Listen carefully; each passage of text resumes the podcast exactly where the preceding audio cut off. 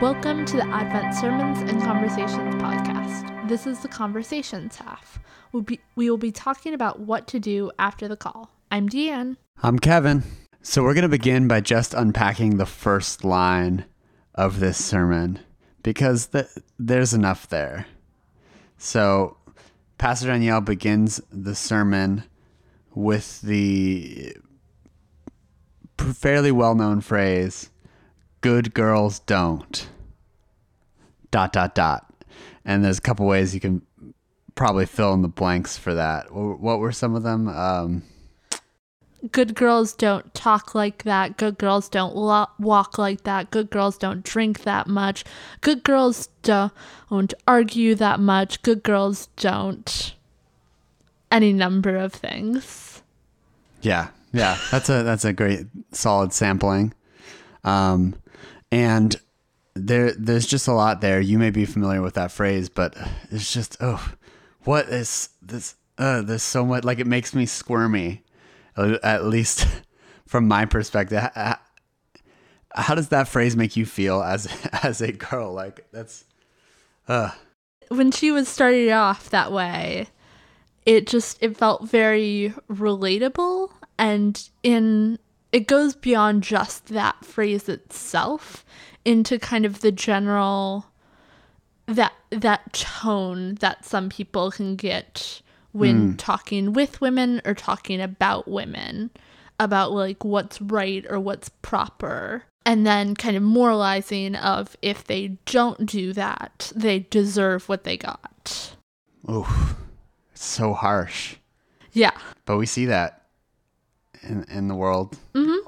a lot look at every sexual assault ever where they tried to nitpick what was the girl wearing, why was she out so late, why was she drinking that much, all with the assumption that if you do all of these things right, then you won't get yourself in that situation. Ignoring the fact of the the person who did that situation was not her. Yeah. Yeah. It was the ma- man or men who attacked her and hurt her. Yeah.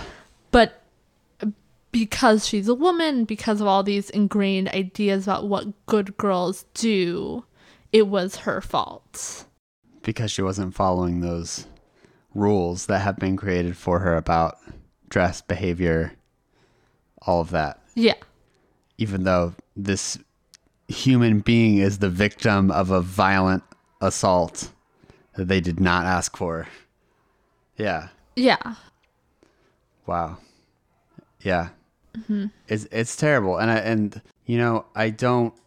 There's you don't hear good boys don't you know like there's just so there's this sense that culture has created this narrow set of rules for women that men are allowed to were and are but definitely you know were even more in the 50s 60s you know like allowed to like enforce or remind and yet didn't have to subscribe to a similar set of rules and restrictions at all.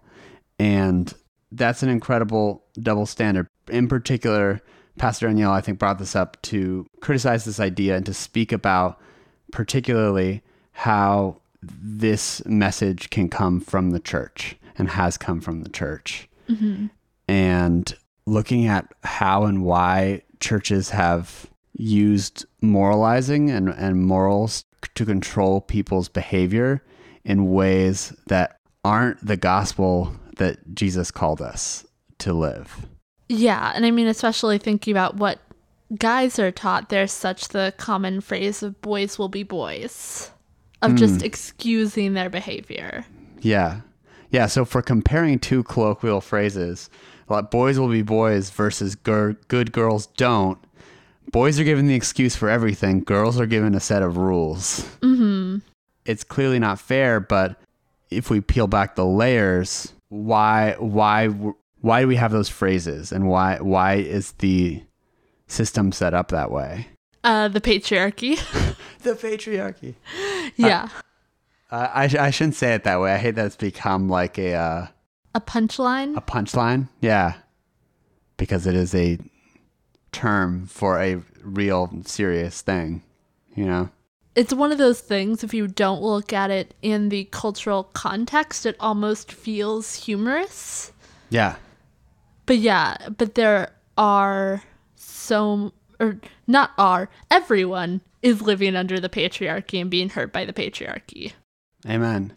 There is this idea, uh, and I've come across it, talked about in different readings about social justice and social change, where sometimes when change or, or resistance against a thing or idea feels hopeless, then even the people who are trying to be that resistance will becomes tempted to like joke about it you know, to joke about that re- re- resistance movement or about the terms that they use because, and of course, outsiders want to joke about it and belittle it. But I think it, it- I've read about it becoming tempting for insiders to do that out of hopelessness and about out of fear of failure, not being able to overcome the odds. Mm-hmm. It uh, it belittles the foundation of whatever it is people seeking change are trying to call out. Mm-hmm. And I mean, there's also that, um, just kind of that feeling of like, especially when you encounter it for the first time, of that like, what do I do? I'll just laugh it off. Off. Yeah. I, yeah, because I think about the first time I was at a party with my boss, and he was he and some other guys were making sexual innuendos to me and the other gal who was there, Wow. And it's just like, what do we do? Like, So what did you do? nothing we just laughed it off and because partly because there is that power structure there Yeah. of like how much work i get depends on him Yeah. So it's a risk for you to look at that person in the face and say you can't say that. That's not okay. yeah Because if they feel threatened or like you pointed out that they're wrong or not good, that could have repercussions could have on ref- me Yeah. You're the one who's affected, not them. yeah Yeah. Wow, absolutely. Yeah, and so that can, you know, so then you just laugh it off and are like oh that those boys Yeah. Wow. So even in in that like we all can play into that dynamic because of the the fear and the risk that's created by the power mm-hmm. dynamic setup. Yeah and i Right? mean yeah. Yeah, and afterwards I did talk to the other girl who was in that situation. and We were both like, yeah, that was really awkward and not not good. But it's it's hard to call it out because this so many structures have gone into teaching him that that was okay mm-hmm. And teaching us that it's not okay to call him out. And Christianity is one of those structures that's been teaching us that. Yeah. Yeah. I, you know, yeah. I, w- I wish that like that could go differently, that there weren't such big risks involved with just telling people you're uncomfortable with the way that you're talking about yourself. Mm-hmm. And also, and also that's a moment that I wish, um, you know, I, I, wish both that you would be empowered to be able to do that in the system, but also that there would be like a guy around who would, you know, be an ally and say, because as as a man, I feel like they're part of part of what I can be doing is talking to to other men about and calling out other men about that that's not right or appropriate or that saying that's sexist. And I guess there's just a little less risk for me to say that. Mm-hmm. And I don't mean that as like it can it can and should only come from other men because then it's another form of just saying like women don't need to or shouldn't speak for themselves either. But I think it's I think it's both and. You know, in in some situations like like any oppressed group, like I would want them to be empowered to speak for themselves, but also have allies who will speak for them. Mm-hmm. Right. And it's kind of a mix of both. But it would have I wonder how it would have been different if another you know, also another guy in the group had spoken up. But again, that's that can be hard too because I think like if it's my boss, like even if I'm also a man, I might not want to call them out on their behavior because of the superiority and the control over my income. Yeah, and it's one of those things where there's just so many different power dynamics that go into the world we live in. Yeah. And yeah, financial power, like who's managing who in a workplace is a really big, big form of power. And yeah, it's it, that's prevalent in society, and the the church not excluded. hmm And I think what this what this sermon highlights and, and owns and criticizes is when the church moralizes in a way that is more about power than about love. So when the church creates rules for for people that are more based on controlling people's lives and that sometimes the uh, and very often the leaders in the church shaming people for breaking these rules or creating the pressures to live by them aren't abiding by those rules themselves and are able to get away with it because they're in positions of power within the church institution. In throughout history, plenty of men in the church have been able to have have more freedom to ignore yeah, to ignore the same kind of rules of properness and purity that were enforced and pushed on women in their communities.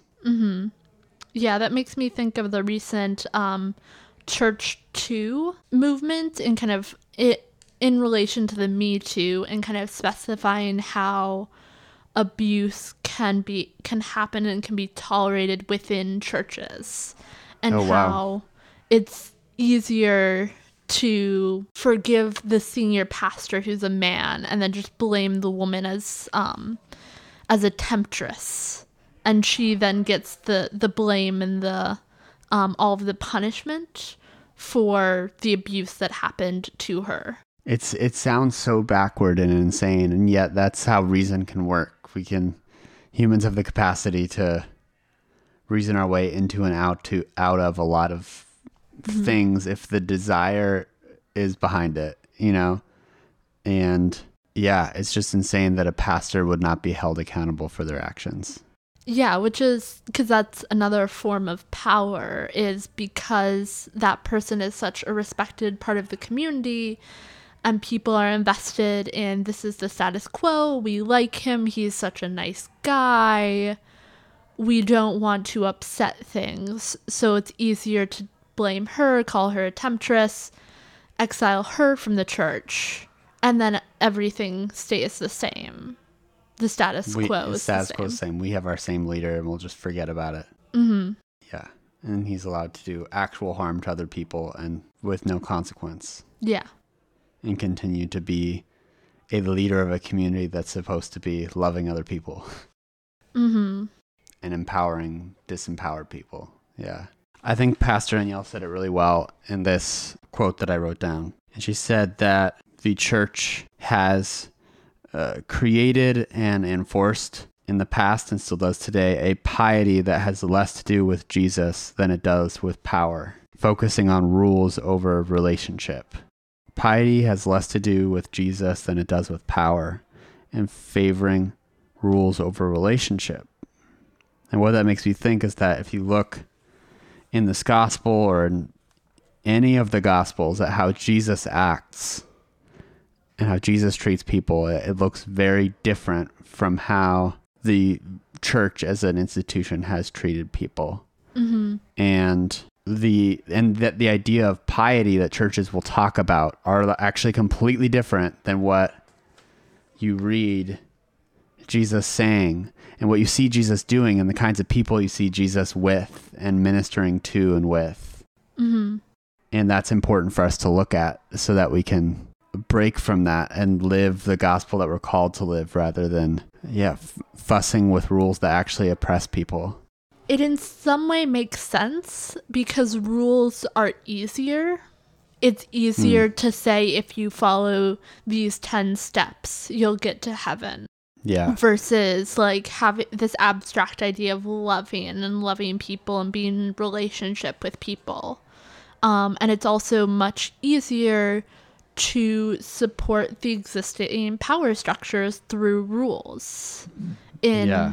yeah, and as Christianity became more mainstream, some of the um it was it was and is used to kind of support other power structures. Mm, yeah, like how does the church fit in in tandem with political power structures or I mean Christianity was adopted as the official religion of Rome and was infused with, you know, Roman culture and and previous religions and all this stuff and it, most I mean it's pretty common not historical knowledge that the Catholic Church throughout history was a political power and entity as much as a religious one, if not mm-hmm. more at times. So that the two have been intertwined for a long time. What does that mean for Christians today? I mean, it's it's kind of a hard balance because like Jesus himself was political, but the question is what are your politics? Are your politics and your religion investing invested in upholding the status quo and what makes the rich feel comfortable or kind of how the power structures ha- have been existing and accepting the exploitation of people within that? Yeah. Or is your religion forcing you to examine what the status quo is and calling us to change it and to improve it? That is the distinction. There's no doubt that Jesus's politics was disruptive and was a was challenging the people creating the rules and the people with wealth and power.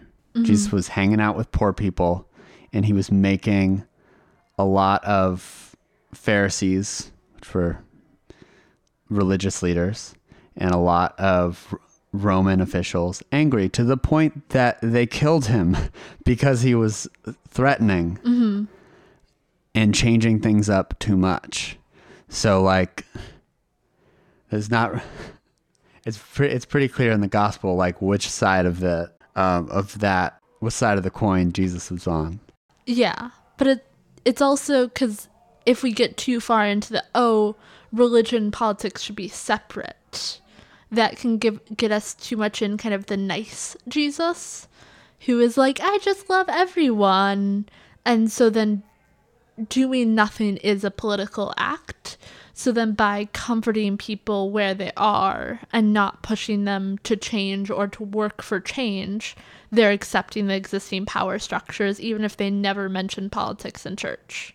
The co- complacency, what is the um, doing nothing always hurts the victim and enables the victimizer or something like that. I forget how the exact quote goes, but that's how it works. Mm-hmm. You do nothing, the person doing hurting other people can keep doing it and the people being hurt will continue being hurt. That's how it works.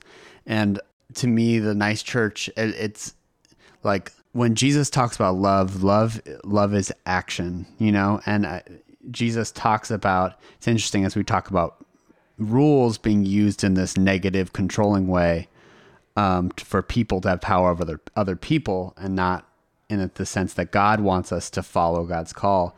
You know, Jesus talks about the law, but for Jesus, the law is love, and he talks about how you, you know, you are my friends, you are my disciples if you follow this law. And but the law, he's very clear, is no longer a, it's not a set of rules. It is love and relationship with your neighbor that you you don't just talk about but live through action. And so for me that that fake church niceness and fake church love looks like saying like oh yeah we love everybody i love everybody but then seeing your neighbors be hurt or oppressed and just being like oh that's sad My thoughts and prayers are with you. my thoughts and prayers are with you and doing absolutely nothing.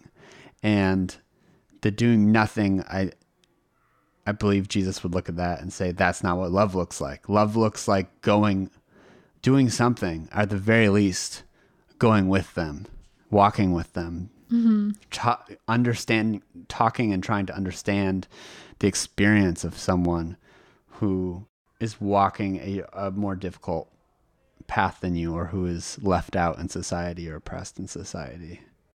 Do we want to get into the bread stuff?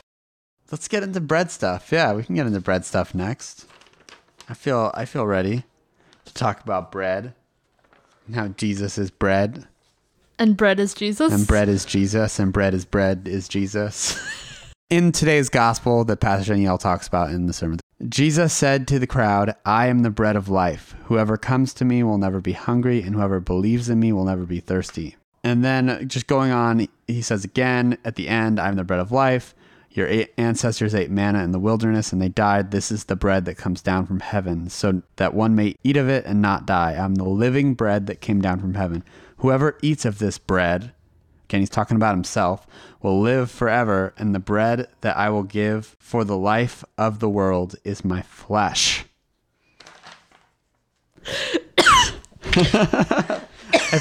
you can't see, but I'm making a face right now that made Jan laugh so hard, Jacob. Uh, so, you know, f- flesh bread, eat it. Yeah. It's, it's There's a a- little weird. Yeah, there's a real there's a reason why some Romans thought early Christians were cannibals. We're like, it's a little weird. Eating the flesh of your savior. Yeah, yum. Uh, no, no, no, no, no. Uh, yeah, it's it's some strange language, and obviously it needs some unpacking. I to me, like you know, I've I've been around it a little bit. I still have a long ways to go with understanding like these analogies and how much they're like physically embodied and real, how much it's like a metaphor, yada yada. This is definitely the kind of passage that for someone who doesn't have a lot of experience going to church like I do, where I could see them being like, WTF? like, what? Where does it, where do we think it lies? Is it, is it metaphor? Is it, what it, what is it? What does this mean? For me, I think it's pretty heavy in the metaphor category Yeah. because it's also looking at some of the other passages. Is Jesus often talked in metaphor or parable or hyperbole or other kind of things that get people thinking, get people engaged as a speaker. Um, yeah. So it's definitely one of those things that like jolts you awake. And I'm sure for them, they're just like, what's going on? But just as a, a metaphor to help them understand, like, what does this mean? Mm-hmm. because I know that I feel like that's something that we often run into the gospel and why Jesus uses parables is to help us understand what does what does this mean? Yeah. What, then what does it mean for Jesus to be bread of life? This kind of like sustaining, will never be hungry kind of bread. I think it's the kind of thing where it's bread is very essential in maybe not so much now, but I'm sure the word wording he used then was just so commonplace and so concrete that you like literally cannot live without it if you don't eat it. Like, yeah, bread was like food. Yeah. Yeah, it, it was like, um, I'm trying to think of a, I think it's called a, a synecdoche when a smaller thing, like you'd say, like the crown represents like the whole royalty. So that one part, the crown is just a hat they wear, but represents the whole thing. But yeah, I really like Yeah. that metaphor because I think it's Jesus talking about how he is essential and kind of he is essential to Christianity in the same way that bread is essential to food. Yeah. I can see them why people were, were responding. That actually makes a lot of sense because people respond, you know, is this not Jesus, the son of Joseph, whose father and mother we know? So it's kind of like a like I don't know, he's he's Jesus is just balling and saying like I'm really important basically. I'm the bread.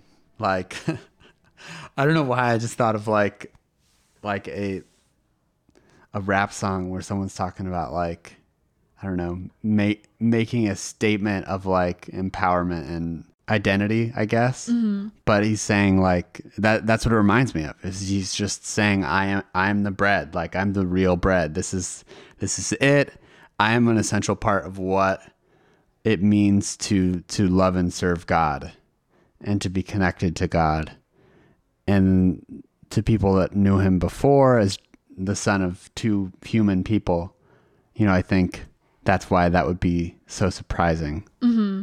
but yeah, I think I think we're like narrowing in on it. It's a it's a sense of him stating his importance in ha- in being in relationship with God and and living in faith. But I also think the metaphor speaks to sustenance mm-hmm. too. I think Jesus is also saying, "I am sustenance." This like really deep, unending well of sustenance. That I guess the way we'd access that is is both through faith and through following the life that Jesus calls us and the life that Jesus leads that we're called to follow. Mm-hmm. That there's a a more transcendent kind of sustenance that comes from doing that. Yeah, and I mean to like unpack the metaphor a little bit more is you always have to eat. Like you're eating every mm. day or you're like Yeah. dying. So it's not just like, oh good, got this, got my dose of Jesus. And I'm good forever. Yeah. Yeah. It's a continual thing. It's a daily thing. Yeah, that idea that you we eat three times a day every day. So it could also it also speaks to the practice of faith and the importance of yeah of spending time eating that bread or spending time at that well every day. Whether what would that look like? Like re- reading scripture, praying, just just being intentional about your faith every day, I mm-hmm. guess. That that is the bread. Yeah. like not bad three different ways of understanding it as this like essentialness as sustenance and as uh, a, day, daily practice i guess daily returning to. I feel that. So circling all the way back how does this practice of jesus being the bread of, of how does that differ from where the sermon started about good girls don't and how that connects to the church and the ideas of purity and goodness that the church has perpetrated. I guess it's just kind of the question of are you really following Jesus? And in that bread and in that daily practice and in those steps, how then are we following Jesus and where does that lead us to? And where does that lead us away from? Yeah. Absolutely.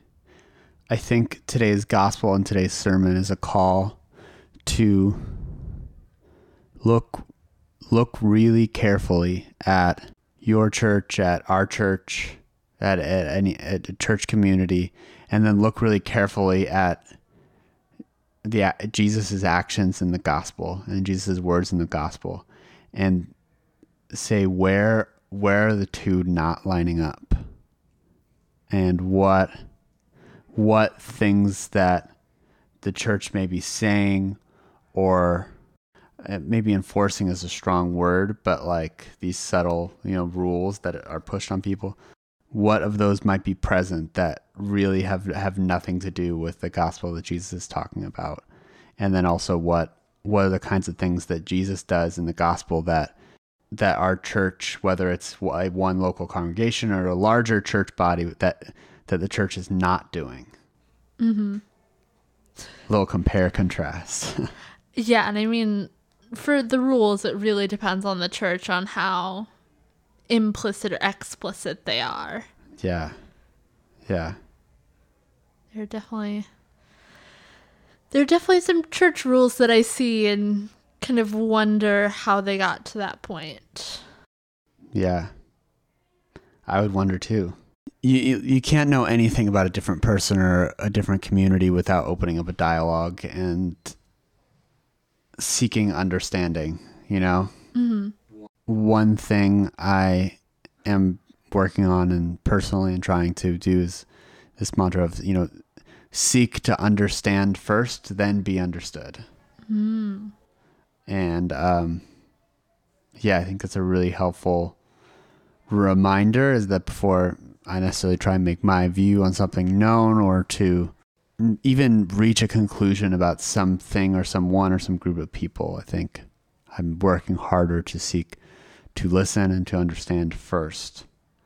Both so that I can actually understand where things are coming from or how things got to be the way they are or the people and values and beliefs that are behind it.